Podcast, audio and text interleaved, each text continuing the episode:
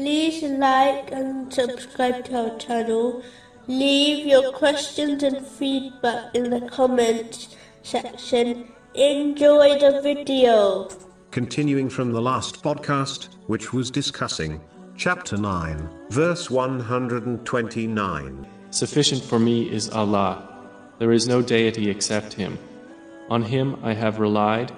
Specifically, it was discussing a narration found in Sahih Bukhari, number 5705, which describes the characteristics of the 70,000 Muslims who will enter paradise without reckoning.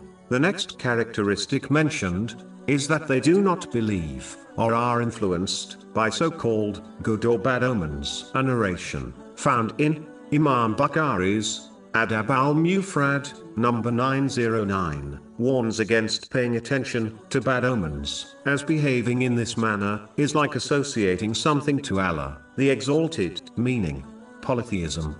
Paying attention to evil omens means that it affects one's behavior and actions. Even though black magic and the evil eye is real, it is important to understand that nothing in the universe, from the fluttering of a leaf to the sun rising, occurs without the choice and will of Allah, the Exalted. And if the entire creation tried to make something happen, such as harming someone, they would not be able to achieve it, if Allah, the Exalted, did not allow it to occur. Similarly, if the entire creation desired to provide someone with benefit, they would not be able to, unless Allah, the Exalted, so willed. This has been advised in a narration found in Jami R. Tirmizi, number 2516. Therefore, a Muslim should remain steadfast by not bothering with evil omens, or fearing witches and wizards, as they cannot cause something which Allah, the Exalted, has not willed, from occurring.